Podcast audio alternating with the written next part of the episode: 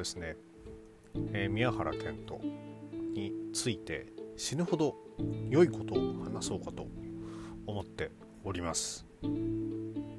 何のことかというと大察しの方もいると思いますけども、えー、宮原健人 VS 中島克彦。この一戦に向けてですね、えー、ちょっと、えコラボをですね、えー、検討しておりまして、えその中で宮原健人の良いところをですねたくさん喋ろうかなと思っております。なのでこの疑問点に関してはですね、えその前にえ喋っておいてですね、えそっちで喋んないようにしなきゃなと思っていることがあります。まあ、ちょっとねあの疑問点っていうかなんか腑に落ちないことがあってですね。何かっていうと宮原健人の得意ムーブ、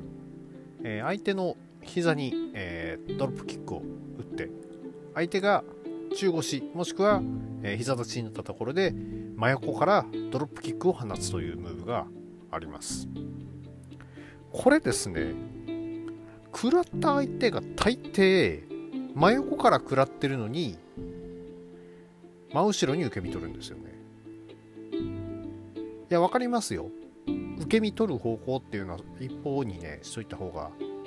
楽でしょう。でもやっぱりね横から普通食らったらその当てられた反対側に吹っ飛ぶもんなんじゃないかなと思っていつもですねちょっとここだけですねもやっとして見てたんですけれどもこの間の試合で横からドロップキック受けて見事にですねそのままぶっ飛んだ選手が1人おりまして誰だったかっていうと鈴木小太郎選手だったんですね。いやー。あの物理法則に反しない受け身の取り方。それはやっぱりすごいんだなって思いましたね。そんなわけで、えー、今回はですね、えー、そんな宮原健人選手の話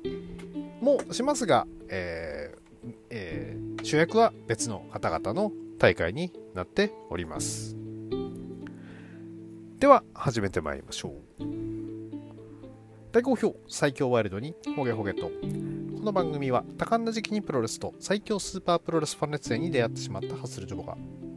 長い年月を経ていろいろ悟ったつもりで全く悟れていないプロレスのあれやこれについて好きに喋ってしまうポッドキャストです。本日は、えー、7月8日土曜日、えー、神奈川県横浜ラジアントホールで行われます、えー、大会。エボリューション5、えー、新機動ゼニシス。こちらですね。のプレビューを行っていきたいと思います。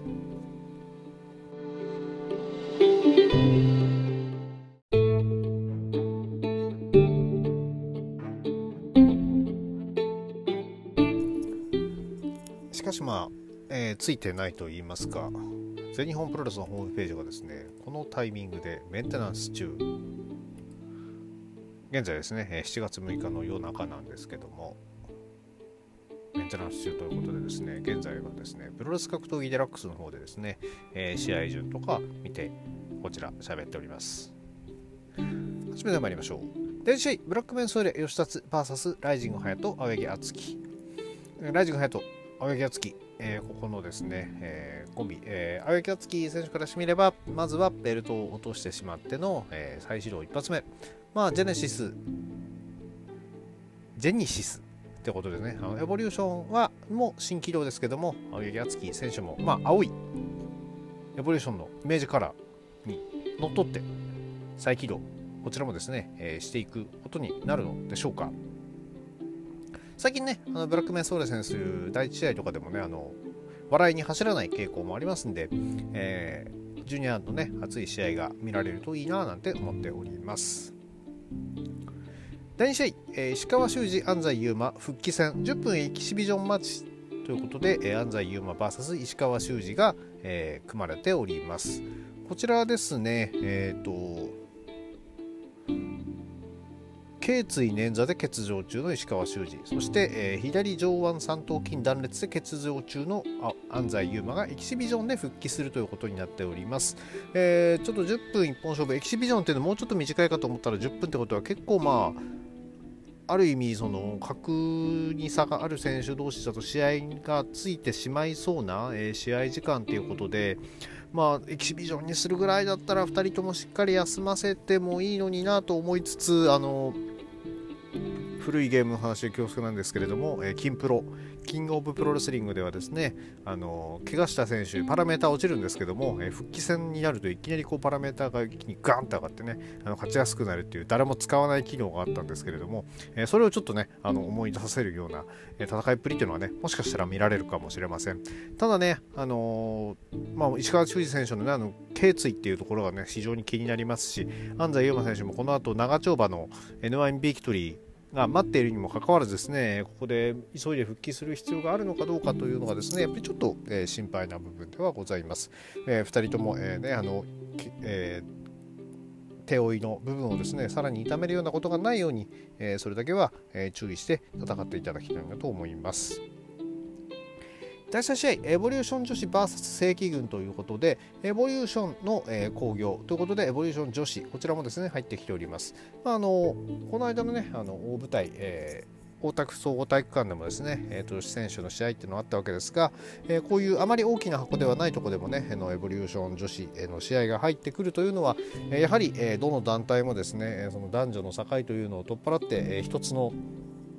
団体で同じパッケージの中で、えー男性レスラーの試合も女性レスラーの試合も見れるようにっていう風にしていきたいのかななんていうのをちょっと、えー、見えるカードになっておりますね。えー、そして、えー、エボリューション女子、えー、この間ですね、えー、とは、え、参加しな、えー大田区の時は出なかったゾネス選手が加わって、えー、サニー、チーチー、ゾネス選手ということで、えー、墓場3人、えー、勢ぞろい。えー、一方の、えー、正規軍として、えー、前回戦った雪ひまや選手、尾崎真由美選手に加えて、かける選手という選手が加わるそうです。えー、かける選手、私全然ちょっとね、存じ上げないので、どういう試合するのかっていうのはちょっと、えー、楽しみに見たいなと思っております。まあ、サニー選手もチーチー選手もですね、あのーデビューしたての割には、えー、いい動きをしておりまして、まあ、対戦の時はね、対戦相手がそのベテラン2人っていうことだったんで、なかなか歯も立たないような状況だったんですけど、ここにね、あの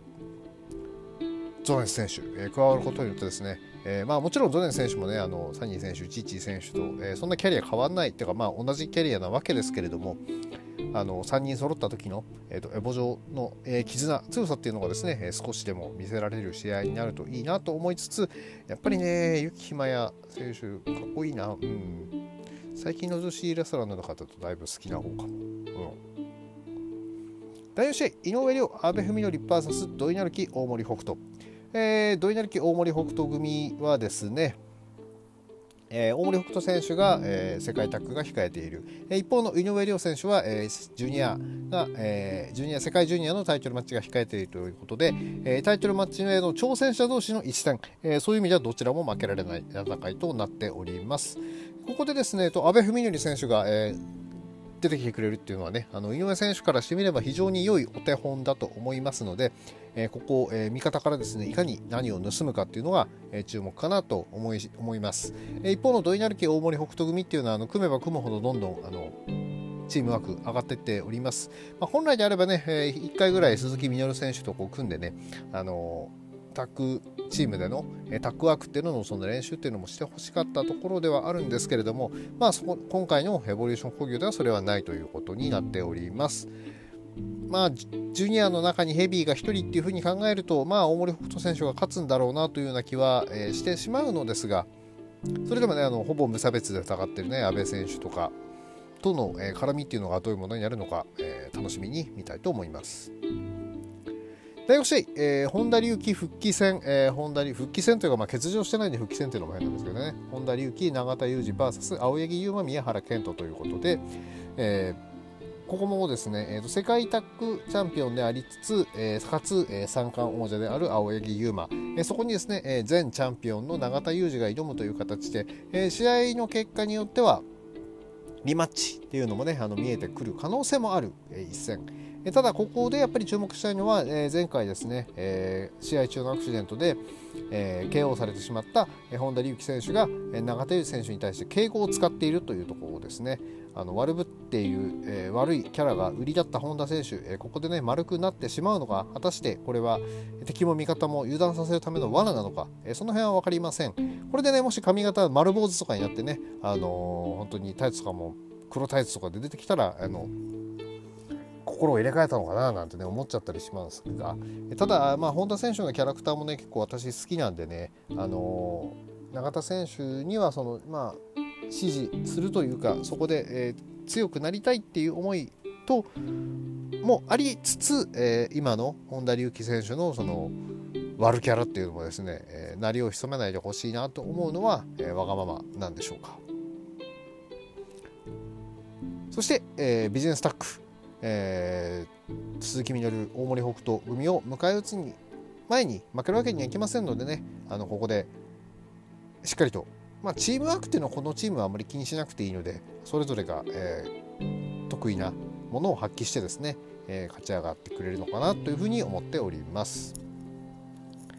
第6試合、エボリューション VS ブードゥーマーダーズ、メインですね。えー、歳三、斎藤麗、斎藤潤 VS 田村段、佐藤光、諏訪間。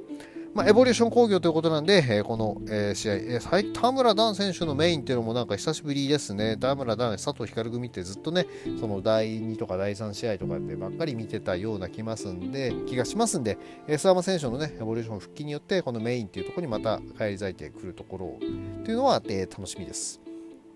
えー、ブードゥーマダーズね、にいた、えー、諏訪は、えー、それと、えー、斎藤潤、斎藤麗というのが戦うというところなんですけども、まあ、あの仲直りしたとえね、あの田村段選手も佐藤光選手も、えー、斎藤麗、潤、えー、には、えー、ひどい目に遭わされておりますんで、えーまあ、諏訪間のに食らった鬱憤までですね、えー、とここにぶつけていくような形になるのかと思いつつやはりちょっとね体型的にはあのエボリューションどうしてもそのヘビー級がねあの諏訪間選手しかいないということでですねあの体格的には、えー、劣ってしまうのでそこをどう補っていくのかっていうのも、えー、見どころの一つではないでしょうか。斉藤潤斉藤麗の、えー、兄弟ですね、えーと、宮城放送の地上波でねレギュラー番組持つなんていう話にもなってましてもうだって地上波でレギュラーってなかなか今の現役プロレスラーほとんどいないんじゃないですかね。どうなんだろう、えー、YouTube とかでねあの青柳優馬選手は YouTube でこう自分をこうアピールしていこうという中で、えー、サイトそれこそあの前回のあの煽り V でですねあの青柳兄弟で売りとしてたら斎、藤兄弟なんていうもっとそのでかくて、え双子しかも双子なんていうのが出てきたなんて話してたんですけどもそういうとこまでですねあの注目持っていかれてしまうとですね、えー、寂しいのでですね、えー、こうなったら青柳優馬もね地上波のレギュラーを持つべきなんじゃないかなと青柳 FM も楽しみですけれども何かですね、えー、青柳優馬長野テレビとかでやってくれないですかねどうなんだろうなんて思う次第です。まあ、試合に関してはおそらくねあの前回あの斉藤潤選手に諏訪間選手が、えー、サイコブレーキ食らって負けてますんでね、まあ、この日あのカードに名前はないですけれども、えー、河野選手とかタル選手とかっていうのが、えー、セコンドで入ってくる可能性というのも否定できませんし、えー、ラジアントホールというですねあまり大きくない会場でこのブードゥーマーダーズが大暴れしたら一体どうなってしまうのかっていうのはですね、えー、気になるところです。そんなわけで、えー、だいぶ駆け足ではございますが、えー、7.8、えー、ラジアントホールエボリューション5新起動ジェニシスもちろんですね、えー、プレビューは以上になります。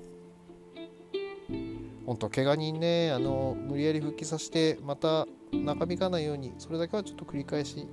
喋っときますね。気をつけてみんな怪我なきをお願いします。この番組は皆さんのご意見ご感想をお待ちしております、えー、Twitter のハッシュタグ今日ほげでのつぶやきや DM リプライなど、えー、コメントいただけましたらお返事させていただきますので、えー、どうぞよろしくお願いいたします。それでは皆様ワイルドな一日をお過ごしください。